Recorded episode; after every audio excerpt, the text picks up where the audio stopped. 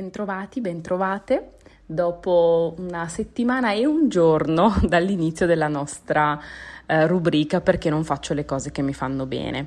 Eh, dico una settimana e un giorno perché sono arrivata un po' lunga, vorrei che questo podcast uscisse il lunedì ma ci sono stati, come sapete, se avete, avete, seguito nei vari social, i festeggiamenti per il mio compleanno che abbiamo protratto per più giorni e sono stata mm, lontana dal lavoro per eh, qualche giorno. E quindi sono arrivata a lunga con la registrazione del podcast. E ho avuto, ehm, devo dire, anche meno tempo per prendermi eh, eh, lo spazio di journaling che questa rubrica meriterebbe, soprattutto dopo la prima settimana, che era una settimana particolarmente densa di eh, domande, di riflessioni. In particolare ehm, ci eravamo lasciati con eh, alcuni punti su cui riflettere. Quando usiamo il dovrei, voglio, ho bisogno, eh, che descrizioni eh, abbiamo avuto di, di, noi nell'infanzia, come ci parliamo, cosa eh,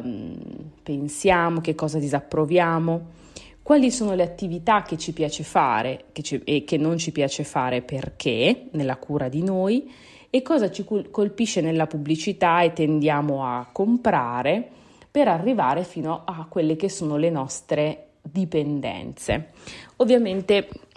c'è tantissimo da, eh, così, da investigare e mi rendo conto che il libro nelle settimane successive va a spezzettare nel dettaglio punto eh, dopo punto. Una cosa su tutte mi ha colpito, mi ha colpito anche perché sto leggendo anche degli altri libri che uh, non c'entrano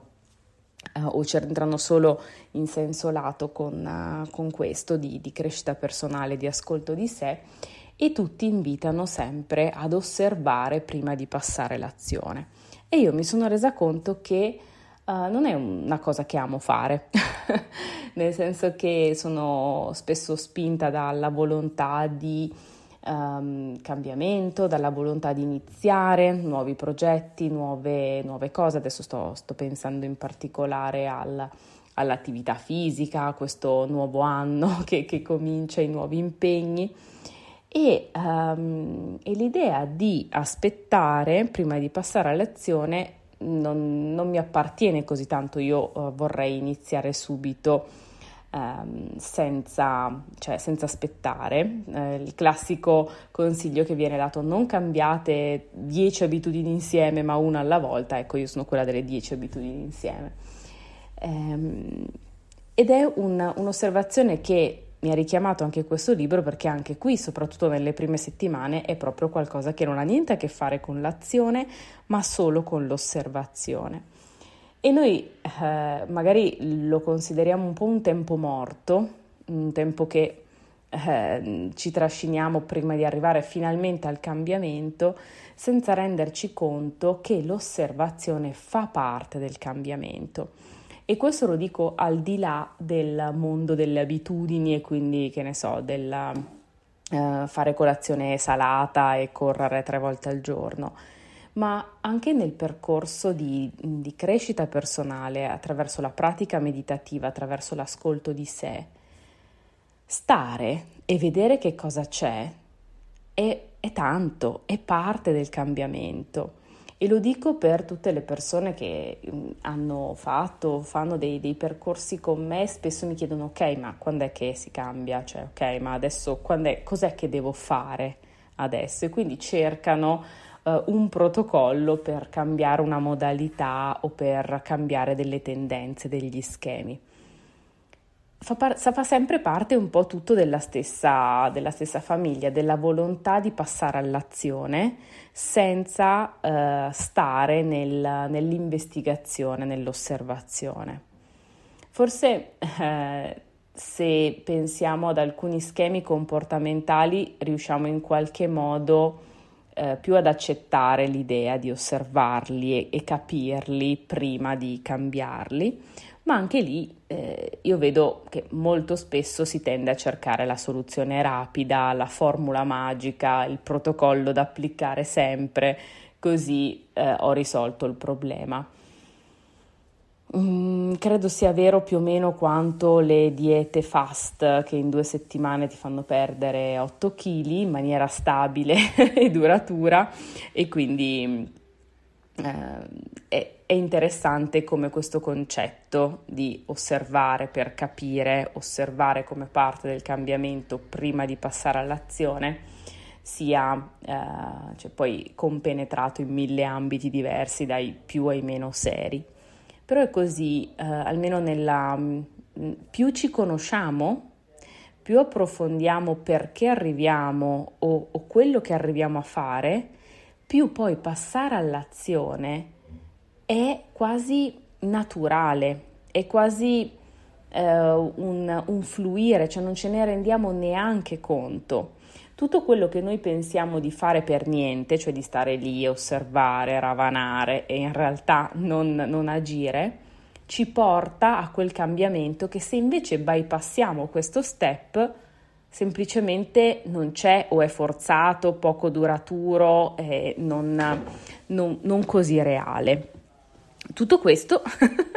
per dirci insomma che possiamo darci tregua e andarci e andare a scandagliare eh, tutti questi lati che, mm, che, abbiamo tirato fuori durante il, um, l'incontro di introduzione, quello della prima settimana.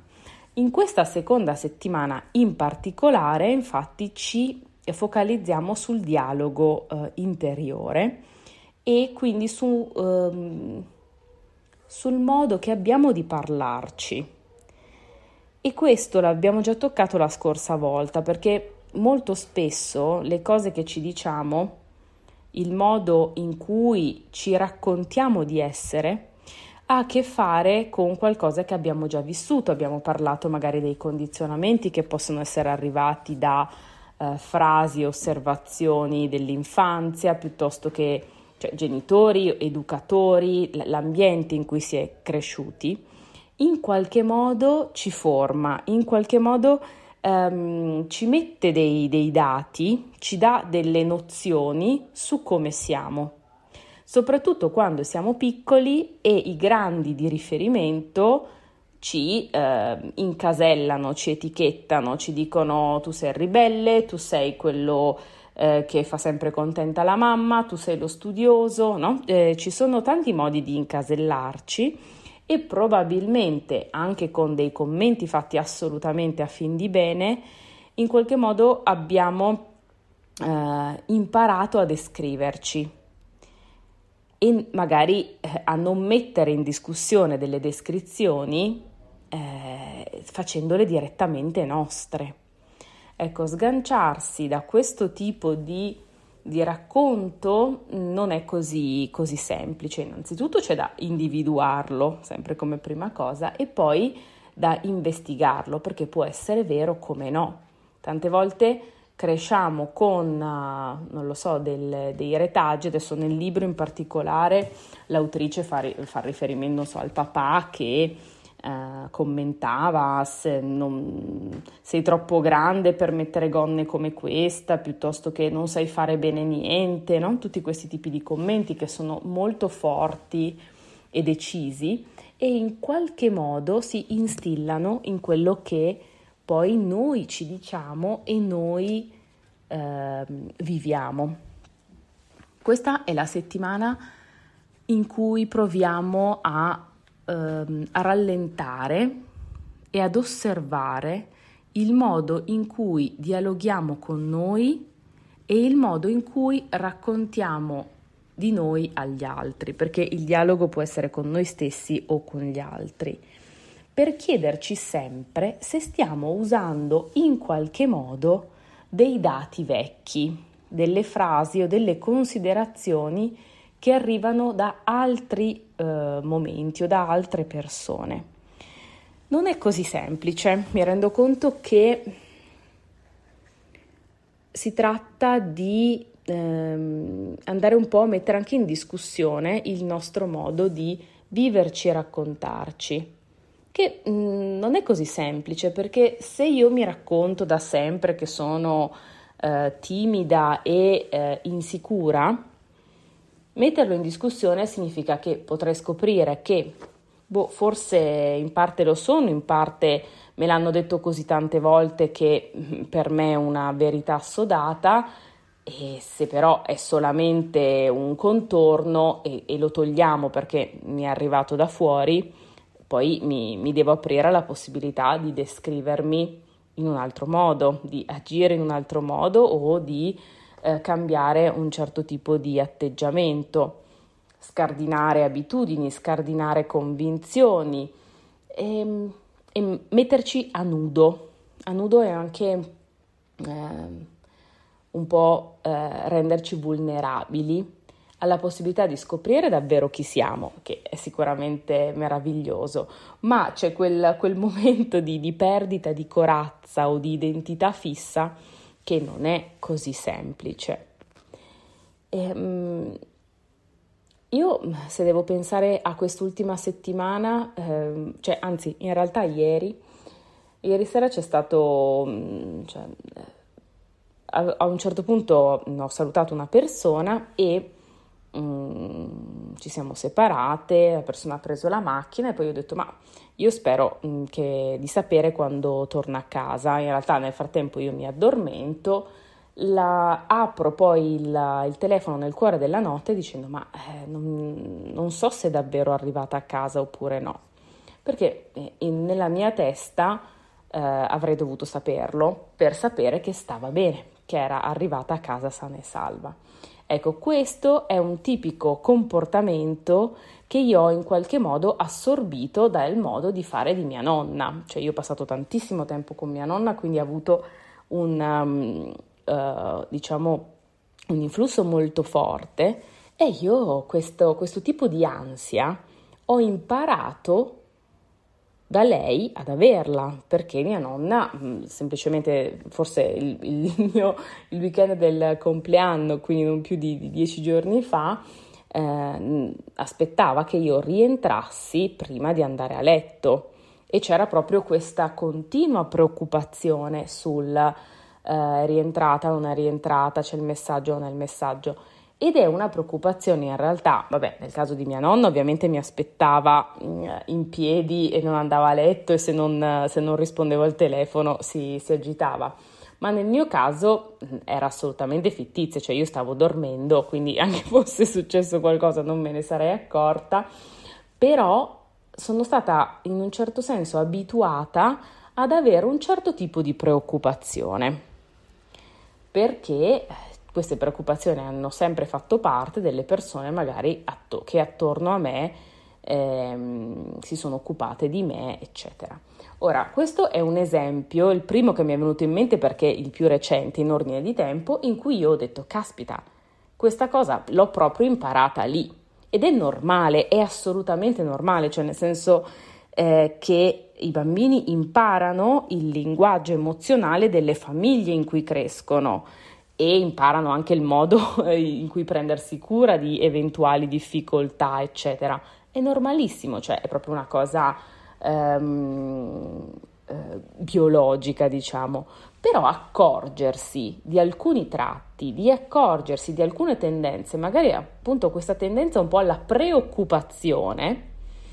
eh, posso anche individuare appunto che ci sono del, so, dei tratti che arrivano sicuramente da un certo tipo di atteggiamento di mia nonna, eccetera, ma al di là di decidere di chi è la responsabilità, che poi non, eh, cioè, ci perdiamo e non è quello il punto, serve per capire come sto io, che cosa succede a me e quali sono i collegamenti mentali che la mia mente fa alle tre di notte quando non vede il messaggio e dice non è arrivata, eh, eccetera. Queste cose succedono in tutti gli aspetti della nostra vita, soprattutto nel dialogo interiore, eh, soprattutto se, non lo so, magari eh, siamo particolarmente inclini all'osservazione del corpo, se eh, ci sono stati fatti alcuni commenti, ehm, l'esempio è stato fatto proprio sulla, ehm, sull'essere grassa, magra, eccetera, almeno per quanto riguarda il libro, però possiamo, possiamo un po' ampliare questa osservazione. Possiamo chiederci qual è il linguaggio emozionale che ci ha ehm, che ha permeato ecco, la, nostra, la nostra crescita. Possiamo domandarci come ci parliamo e quali sono le espressioni ricorrenti negative che eh, utilizziamo. Possono essere anche cose molto banali, no? cadono le chiavi, che stupida. È un'espressione, magari detta proprio ad alta voce, che noi rivolgiamo a noi stessi, fa parte del dialogo che abbiamo noi. Uh, non lo so, inciampo, che figura di merda, sono proprio una persona uh, che non sa stare in piedi. Magari questo non lo diciamo ad alta voce, arrossiamo, stiamo in silenzio, ma dentro c'è quella frase. Allora, il, il percorso di consapevolezza e attenzione passa dal dall'accorgerci di questo, perché sono tutti meccanismi e frasi automatiche il più delle volte, non ci rendiamo conto. Se cominciamo a puntarci il faro, se cominciamo a dire da domani faccio attenzione a come mi parlo e quella diventa la mia pratica, quella diventa diventa la mia meditazione in azione, il mio modo di prendermi cura e di osservare me e la mia mente, allora posso ehm, osservare e poi prendermi cura di quello che emerge, andare ad analizzare. Il, il mio consiglio è di appuntarsi, fatelo nelle note del cellulare se volete, delle frasi che vi dite, fra- dei pensieri che vi accorgete di avere Potete anche chiedere l'aiuto di qualcuno che magari vive con voi, che passa mh, mm, il tempo con voi. Fammi notare se mi dico una frase brutta. Fammi notare, così abbiamo anche un reminder esterno, magari può essere uh, un gioco di famiglia, no? Un, uh, attenzione, no, non parlo, cioè, non, ah, ti sei accorta che hai usato questa espressione che magari è un po' dura, è un po' forte, è negativa nei tuoi confronti? E uno poi la annota. Quando c'è un tempo di calma, un tempo di osservazione, si riguardano quelle annotazioni non tanto per mh, mm, trovare il responsabile da dove arrivano o cos'altro, ma per scoprire come ci approcciamo con noi, che cosa ci diciamo. Cosa ci diciamo davanti allo specchio al mattino quando ci laviamo il viso? Quando guardiamo come ci sta il vestito prima di uscire, quando eh, ci specchiamo per sbaglio davanti a una vetrina perché stiamo so, attraversando la strada, portiamo l'attenzione a tutti questi momenti, portiamo l'attenzione al momento in cui magari faccio una gaffa piuttosto che un, un movimento, insomma, un inciampo, eh, non mi ricordo qualcosa, magari ho una difficoltà sul lavoro, che cosa mi dico? Come eh, dialogo con me stessa. Mm? C'è una, mm, una buona notizia. Se tutti impariamo un, un certo tipo di linguaggio emozionale dalle famiglie in cui cresciamo, e ci portiamo tutti un bagaglio magari di pezzi eh, meno facili con cui avere a che fare, abbiamo anche tutti quanti la possibilità di cambiare il linguaggio che adottiamo con noi stessi o noi stesse. Eh, c'è tutta una branca di studi scientifici sulla neuroplasticità del cervello che ora non, non vi cito, ma potete andare ad approfondire. Però eh, possiamo fare un paragone, un po' come se fosse imparare una nuova lingua. Eh, se ci siamo abituati da tanti anni a parlarci in un certo modo, imparare una nuova lingua, cioè un nuovo modo di parlarci, richiede tempo richiede attenzione, richiede pratica. Prima impareremo qualche parola, poi qualche altra eh, e poi ad un certo punto, se perseveriamo, eh, tracceremo dei nuovi solchi e quindi eh, il, il pensiero, invece di correre veloce in maniera automatica nei solchi vecchi e più profondi, ne troverà anche di nuovi che man mano diventeranno i più battuti. Ecco, mh, mm, mi sembra un'ottima, un'ottima ehm, possibilità, proprio perché se io a mia nonna non posso dire nonna non preoccuparti, no? cioè, torno a casa, tanto mh, mm, cioè, vai a dormire tranquilla, ti, ti, chiamo io appena rientro, qualsiasi altra cosa, adesso non glielo posso dire, cioè non, non, non avrebbe la possibilità di... Ehm, di cambiare modalità di pensiero, però noi sì, noi abbiamo ancora magari decenni di pratica davanti che ci possono permettere di tracciare nuovi solchi. E questo penso sia bellissimo anche se richiede coraggio e richiede di mh, mm, prenderci la responsabilità di so, fermare l'aratro, quello che è abituato ad andare sempre in uno stesso modo, in una stessa direzione, e eh, alzarlo dalla terra cercando un nuovo solco che sia nostro, che sia magari ehm, più compassionevole. Il momento in cui lo spostiamo dalla via che conosce è un momento di vulnerabilità, è un momento in cui siamo a nudo, è un momento in cui ancora stiamo cercando ed è sicuramente spiazzante. Quindi questo ehm,